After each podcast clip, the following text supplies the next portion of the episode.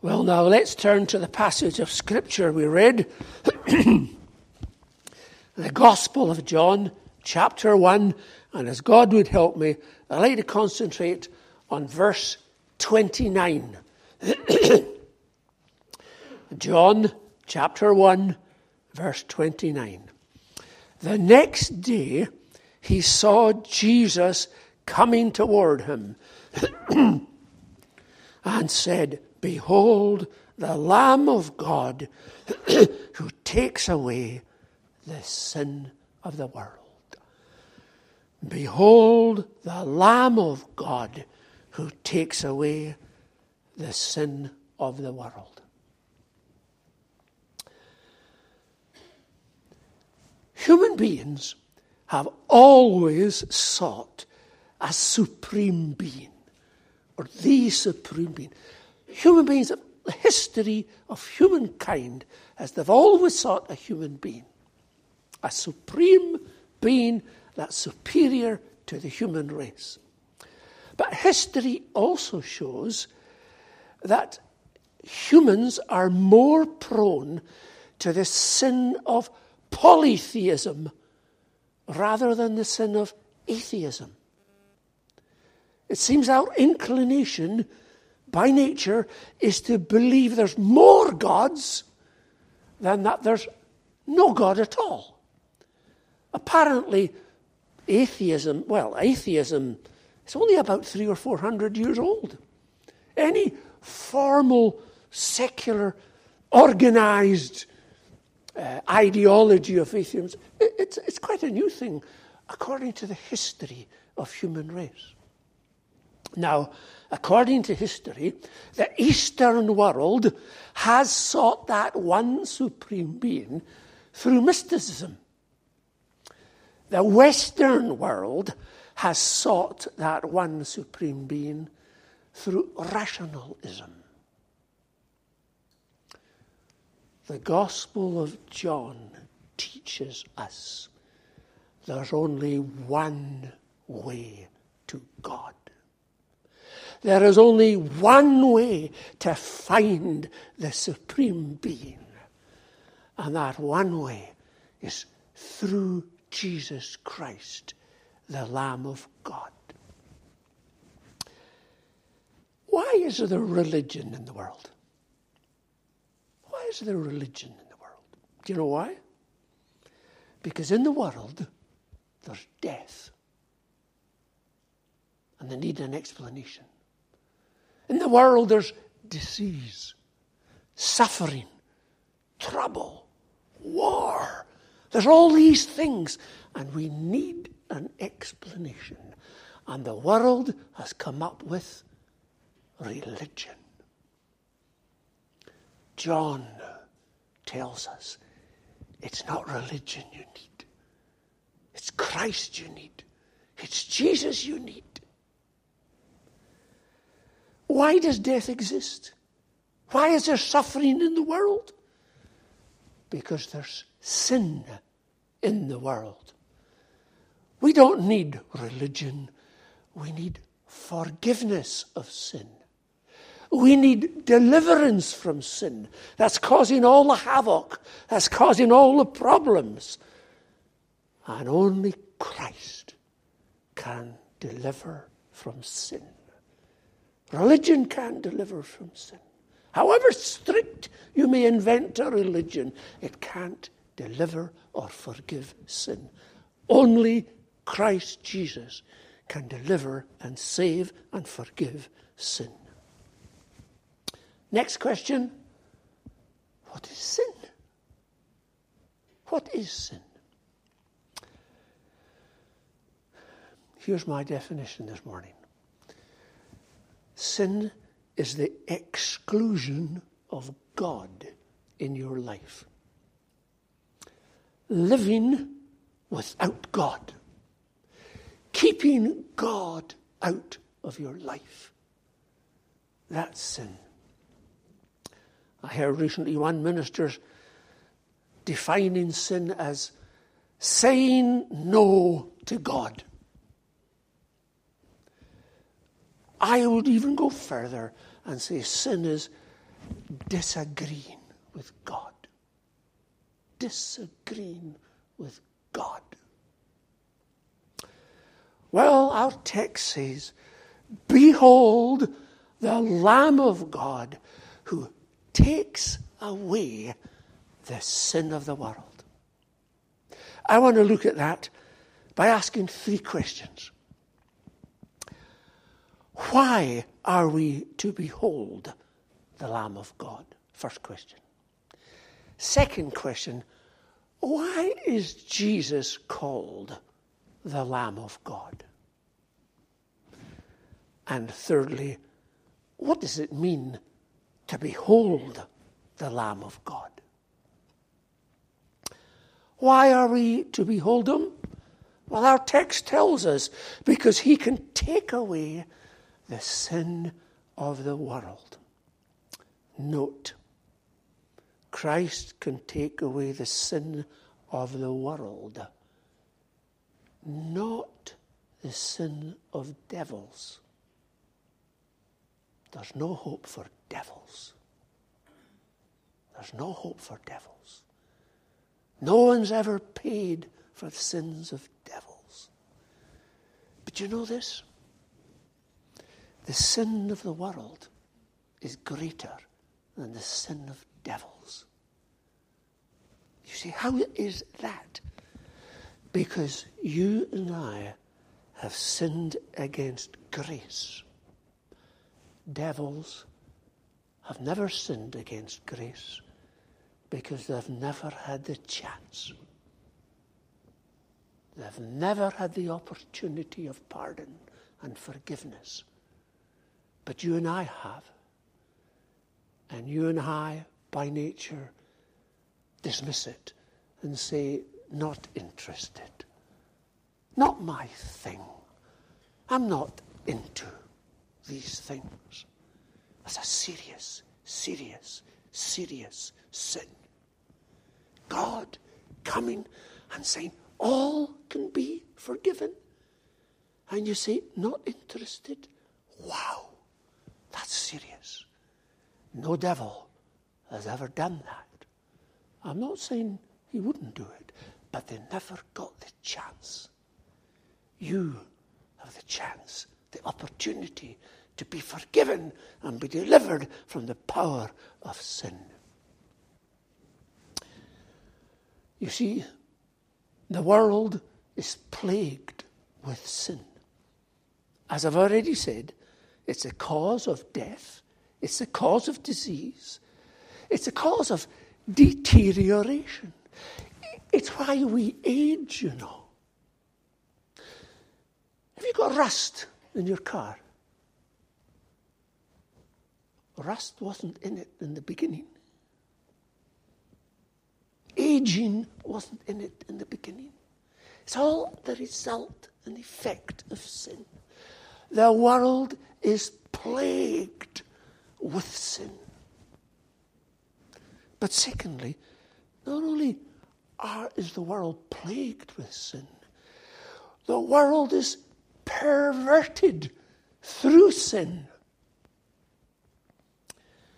we do not see things in their true light. The Bible can come to us with glorious truths. And we say, what's the fuss? What's wonderful about that? We're blind. When it comes to spiritual issues, we need spiritual light. We need spiritual discernment. We don't see things as they really are. We're plagued with sin. We're perverted through sin. And thirdly, we're paralyzed by sin. That is, by nature, we're paralyzed, we're dead to spiritual life. We can tell you you're on the road to hell. We can tell you you cannot save yourself. And you're not in the slightest concerned about it. You don't believe it. You're not into these things. That's spiritual death. Paralyzed by it. What the world is plagued with sin. The world is perverted through sin. It doesn't see things in their true light.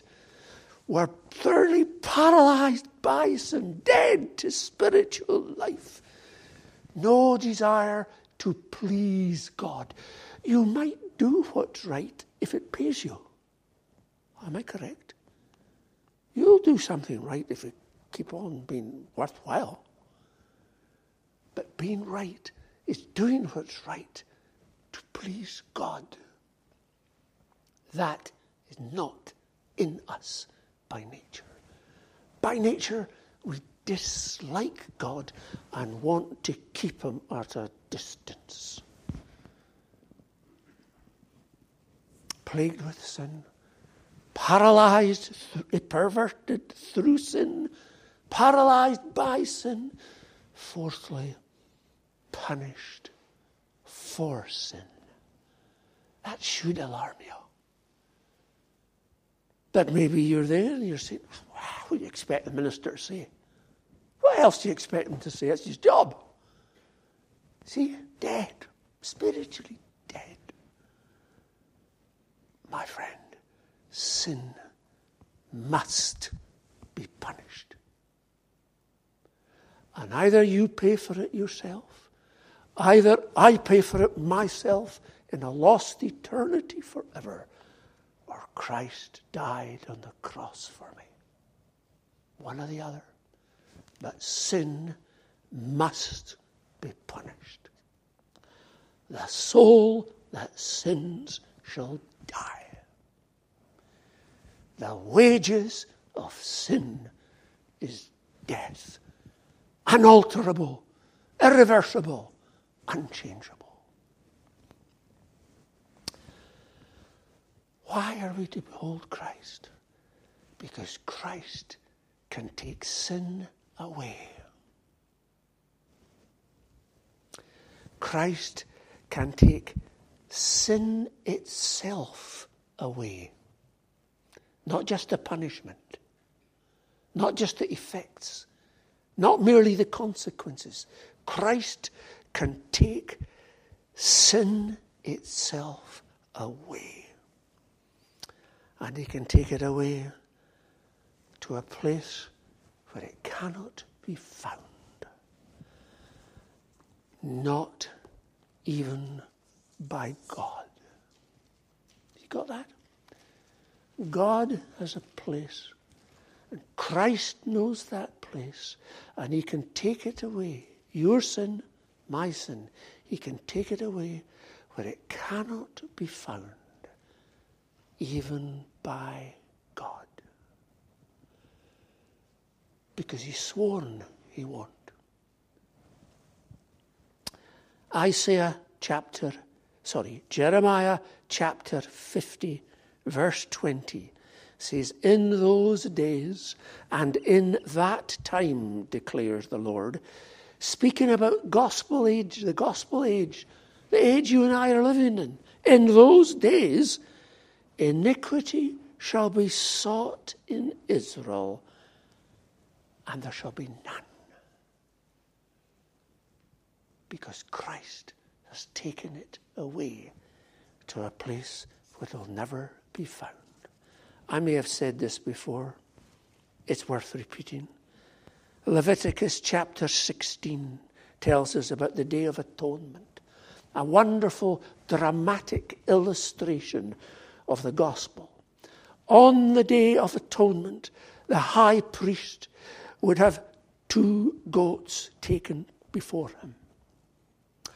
They cast lots for the goats, and one fell on the scapegoat. One was to be slain, and the other was the scapegoat. And on that day of atonement, the high priest would take his two hands and he'd place them on the head of the live goat. And he'd confess to uh, the Lord over the head of the goat all the sins of the nation of Israel uh, and, as it were, symbolically illustrating the transfer of sin onto the live goat. What happened next on the Day of Atonement? They put a tether, as it were, around the head of the live goat. And they appointed a strong man in the congregation. And he led that goat away into the wilderness. And in the authorized version, the way it's put is quite significant. He led it away to a place not inhabited. And they tell me, they tell me, that goat was never ever seen again. Taken to a place where there's no one to see it. A picture, an illustration of Christ taking away the sin of the world. And there's another thing, we're very fond of singing uh, Psalm 103, don't we? Psalm 103, verse 12, a wonderful picture. You'll excuse me if I've said, given this illustration before, but it's, it's wonderful. As far as east is distant from the west, so far has he from us removed all our iniquity. Removed in his love all our iniquity. Note, it does not say as far as north is from the south. Imagine I'm standing on the North Pole and Christ takes my sins and removes them to the South Pole, the furthest away point in the world. But it could still be found. It can still be found. As far as north is to the south, it can still be found. But when you say as far as east is from the west, Where's the east? Oh, it's round there. Well, you move around there. Where's the east? Oh, it's round there. There's no east pole. There's no west pole. And that's why I believe every word in the scriptures true. As far as east is from the west. You go west, you carry on, you never arrive at the west pole. Christ removes the sins as far as east is from the west. Why behold the Lamb of God? He can take your sin away to a place where it can never be found, even by God. Because God has sworn he won't look for it. He's been paid for it by Christ on the cross. So, our second question why is Christ called the Lamb of God? Well, in ancient times, a lamb stood, was a symbol of, of three things. It was a symbol of purity, undiluted purity. Now, we often think good and evil are equals. Wrong. Not true. Not scientific. Good and evil are not equals. They're direct opposites, but they are not equals.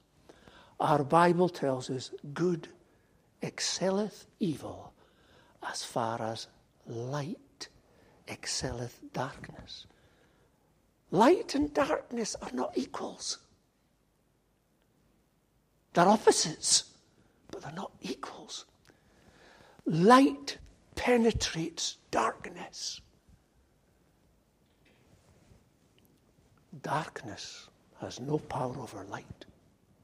What is the technical definition of darkness? The absence of light.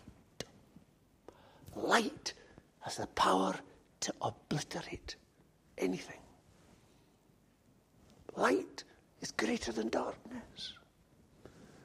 Christ is pure light, pure. Christ's salvation is real, genuine salvation, and He can purge away impurity. A lamb is also a symbol of innocence. Holy, harmless, undefiled, separate from sinners. You see, it's not just power that's needed when we're talking about doing away with sin. Not just power needed. Justice is to be upheld. God is holy. And God cannot simply say, oh, well, we'll forget about their sin. Because as I said, God has sworn sin must be punished. He cannot say, Oh, look, I love that person. What a pity he sinned. Ah, we'll just forget about his sin and take him to heaven. If God did that, he'd no longer be holy. He'd no longer be just. He'd no longer be righteous. But he is. The substitute for sin must be sinless. Otherwise, he cannot atone. It was never Christ, you see, we must die because we've sinned. But it was never Christ's duty to die because he never sinned. Pure, innocent. But it was his duty to die inasmuch as he promised he would. And you see, Luke chapter 9, verse 31. Do you remember, do you remember the transfiguration? Verse 31. Uh, yeah. Moses and Elijah appearing with Christ, and they were locked in conversation. What were they locked in conversation about? What were they talking about? They appeared in glory and spoke of his departure or his decease, which he was about to accomplish at Jerusalem. You see, he was about to accomplish his decease. It wasn't easy to plan the death of God. Jesus is God. God can't die. It was something that had to be accomplished. But it was accomplished. And Christ chose to die pure, holy. But thirdly, the Lamb of God was a symbol of sacrifice. Now, to be accepted, a sacrifice must be voluntary. Otherwise, not a sacrifice. It's got to be volunteered. Christ gave his life. Christ's life was not taken away from him. It was not taken away from him. He bowed his head and gave up voluntarily long before that thieves on each side died. He gave his life up. A voluntary sacrifice because he loved his people so much. To be accepted a sacrifice has to be voluntary. And you see lambs. He was led like a lamb to the slaughter. He opened not his mouth. And I was always confused about that. Why did Christ, at that mock trial, why did Christ not stand up and say, I'm not guilty of these things you're charging me with? Answer? He was representing those who were guilty. So he opened not his mouth, but was led like a lamb to the slaughter. The Lamb of God, voluntary sacrifice. But it's time to behold, to ask the most important question of all. What does it mean to behold the Lamb of God. does it simply mean to look at him? Hmm? In, if you just, uh, Matthew 27, verse 36. Sitting down, this is at the cross, sitting down at the cross, and sitting down, they watched him there. Matthew 27, verse 36.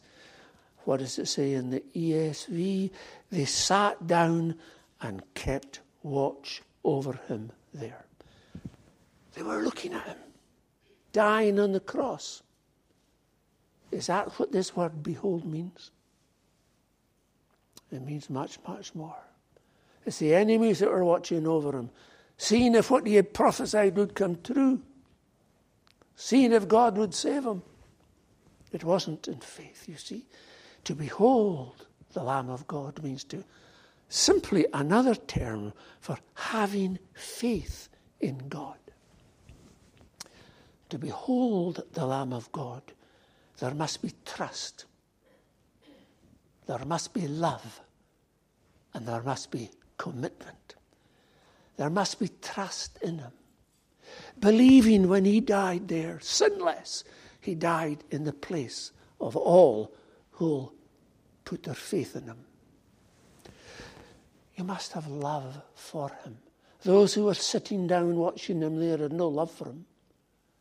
But to behold him means to behold him in love. It means to follow him, to have some commitment to him. I've said it here before, I'm sure I have. There's all the difference in the world between believing about Christ and believing in Christ. And I can't think of a better example than to use it with regard to politics. We all believe about Boris Johnson, Liz Truss. We all believe about them. Who believes in them? That's the question. When it comes to Christ, we have to believe in him. We have to trust him. We have to believe every word he said was true. We have to believe he has the power to accomplish what he said he would accomplish because he's God. And they found a way where God could die. If the second person of the Godhead took human nature, the human nature could die. But it was the person of the divine God the human nature of the divine person of God. It's just another word, really, for exercising faith in Christ. And we're called to behold Him in your present condition, where you are. In fact, all you need to do is just turn around and look at Him. Behold him in faith. You don't need to accomplish anything. There's salvation for facing the right direction. There's salvation for facing Jesus if you trust him, if you love him, if you're grateful to him for coming and taking your place and dying for your sin. If you're going to f- determined to follow him. Doesn't matter how far away you are, just turn round. I'm from where you are, from where you are, trust Him, depend on Him, however far away you are. There's life for a look at the crucified one. I end, and I've probably said it before, but again, surely worth repeating. Spurgeon says, preaching on Isaiah 45 22, Look unto me and be ye saved, all the ends of the earth. He wasn't addressing all the ends of Israel, addressing all the ends of the earth, addressing pagan nations, any heathen, any pagan, however far away, they just look to me in faith, depending, trusting.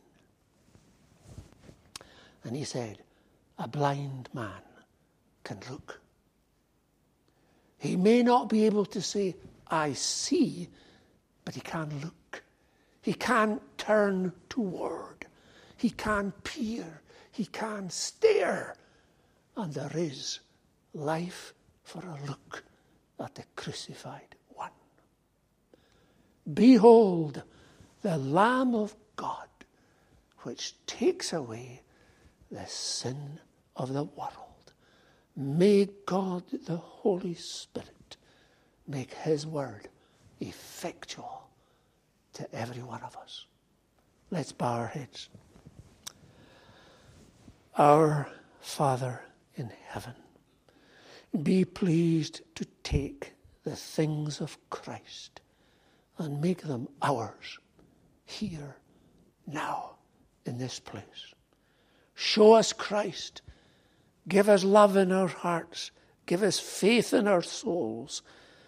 Give us life in our body that we follow Christ and depend on Him. Hear now in mercy, answer in peace, as we pray only and all in Christ's name and for Christ's sake alone. Amen.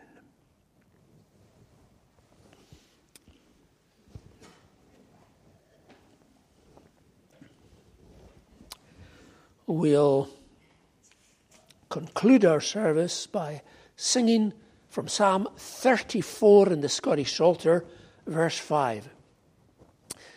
Page 247. Page 247, Psalm 34 at verse 5.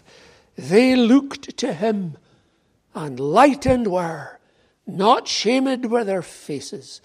This poor man cried, God heard and saved them from all his distresses. Verse 10 the lion's young may hungry be, and they may lack their food, but they that truly seek the Lord shall not lack any good. Psalm 34, verse 5 to 10. To God's praise. They look to him